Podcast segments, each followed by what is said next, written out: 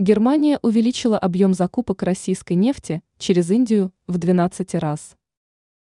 В августе 2023 года доходы от реализации нефти России вернулись к максимумам 2022 года.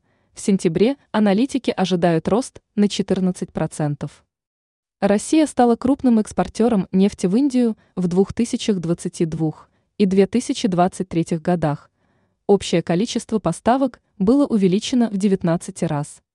РИА Новости напоминает, что Евросоюз наложил эмбарго на приобретение российской нефти.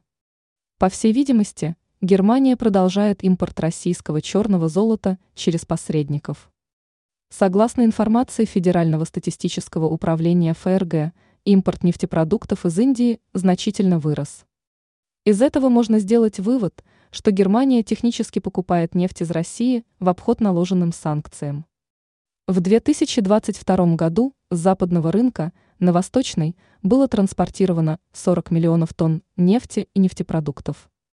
Санкции были наложены на Россию после начала специальной военной операции в попытке довести российское государство до экономической изоляции.